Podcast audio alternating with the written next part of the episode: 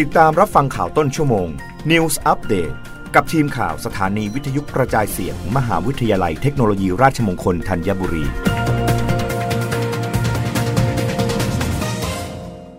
รับฟังข่าวต้นชั่วโมงโดยทีมข่าววิทยุราชมงคลธัญบุรีค่ะ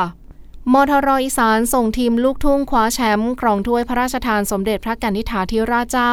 กรมสมเด็จพระเทพรัตนราชสุดาสยามบรมราชกุมารี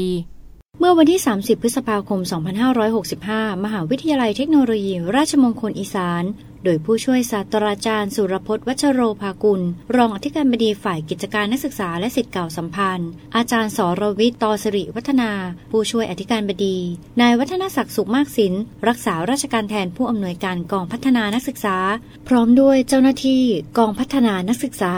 นำนักศึกษาเข้าร่วมการประกวดขับร้องเพลงลูกทุ่งประเภททีม นักร้องประกอบหางเครื่อง นักร้องชายเดี่ยว และนักร้องหญิงเดี่ยวในกิจกรรมก้าวราชมงคล ร่วมใจสืบสารวัฒนธรรมไทยครั้งที่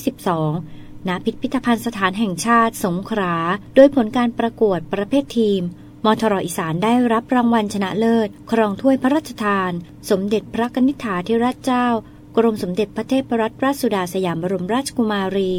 พร้อมด้วยเงินรางวัลจำนวน 10,000 บาท นอกจากนี้มทรอีสานยังได้รับรางวัล รองชนะเลิศอันดับหนึ่ง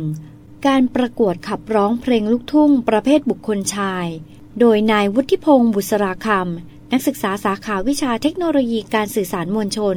คณะวิทยาศาสตร์และศิลปศาสตร์ และรางวัล รองชนะเลิศอันดับหนึ่ง การประกวดขับร้องเพลงลูกทุ่ง ประเภทบุคคลหญิง โดยนางสาว พัทธิรา คร่อมกลาง นักศึกษาสาขาการจัดการโลจิสติกส์คณะบริหารธุรกิจ โดยได้รับถ้วยรางวัล จากรัฐมนตรีว่าการกระทรวงวัฒนธรรม และเงินรางวัล รางวัลละ 3,000 บาท ซึ่งสร้างชื่อเสียง และสร้างความภาคภูมิใจให้กับคณาจารย์ บุคลากร นักศึกษาและศิษย์เก่ามทรอีสานเป็นอย่างมาก สำหรับกิจกรรมในครั้งนี้แสดงให้เห็นว่ามทรอีสานแม้จะเป็นมหาวิทยาลัยที่มุ่งเน้นการศึกษาด้านเทคโนโลยีและนวัตกรรมแล้ว มหาวิทยาลัยยังได้มีการสนับสนุนในด้านศิลปะวัฒนธรรมอีกด้วย ดังพันธกิจของมหาวิทยาลัย ในการทำนุบำรุง ศาสนาอนุรักษ์ศิลปะวัฒนธรรม และรักษาสิ่งแวดล้อม วราพรนำบุตรงานประชาสัมพันธ์และเผยแพร่มทรอีสาน รายงาน ออยเพิ่มช่องทางการลงทะเบียนจดแจ้งปลูกกัญชากัญชง หลังพบสองช่องทางแรกมีประชาชนเข้าใช้งานจำนวนมาก หลังจากสำนักคณะกรรมการอาหารและยาหรือออยได้เปิดให้ประชาชนลงทะเบียนขอจดแจ้งปลูกกัญชากัญชง อย่างถูกกฎหมายผ่าน 2 ช่องทางออนไลน์ ได้แก่เว็บไซต์ www. ปลูกกัญชา fda.moph go.th และแอปพลิเคชันปลูกกัญชา โดยได้รับความสนใจจากประชาชนจำนวนมาก ล่าสุดออยได้ขยายช่องทางการจดแจ้งปลูกกัญชากัญชง ผ่านเว็บไซต์ ปลูกกัญชาเว็บ fda.moph.go.th ด้วย ส่วนข้อคำถามว่าหากยังไม่มีการจดแจ้งจะสามารถพกพากัญชากัญชงติดตัวได้หรือไม่นั้น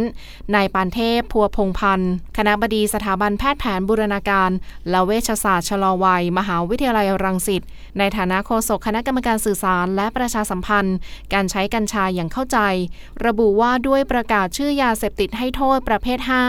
ไม่มีส่วนของต้นกัญชากัญชงในยาเสพติดแล้ว ดังนั้นแม้จะยังไม่มีใบรับจดแจ้ง ก็สามารถนำพืชกัญชาออกจากบ้านได้ โดยไม่มีความผิดและตำรวจไม่จับ แต่ยังไม่สามารถนำออกประเทศไทยได้ รับฟังข่าวครั้งต่อไปได้ในเวลา 21 นาฬิกา กับทีมข่าววิทยุราชมงคลธัญบุรีค่ะ รับฟังข่าวต้นชั่วโมง News อัปเดตครั้งต่อไป กับทีมข่าวสถานีวิทยุกระจายเสียง มหาวิทยาลัยเทคโนโลยีราชมงคลธัญบุรี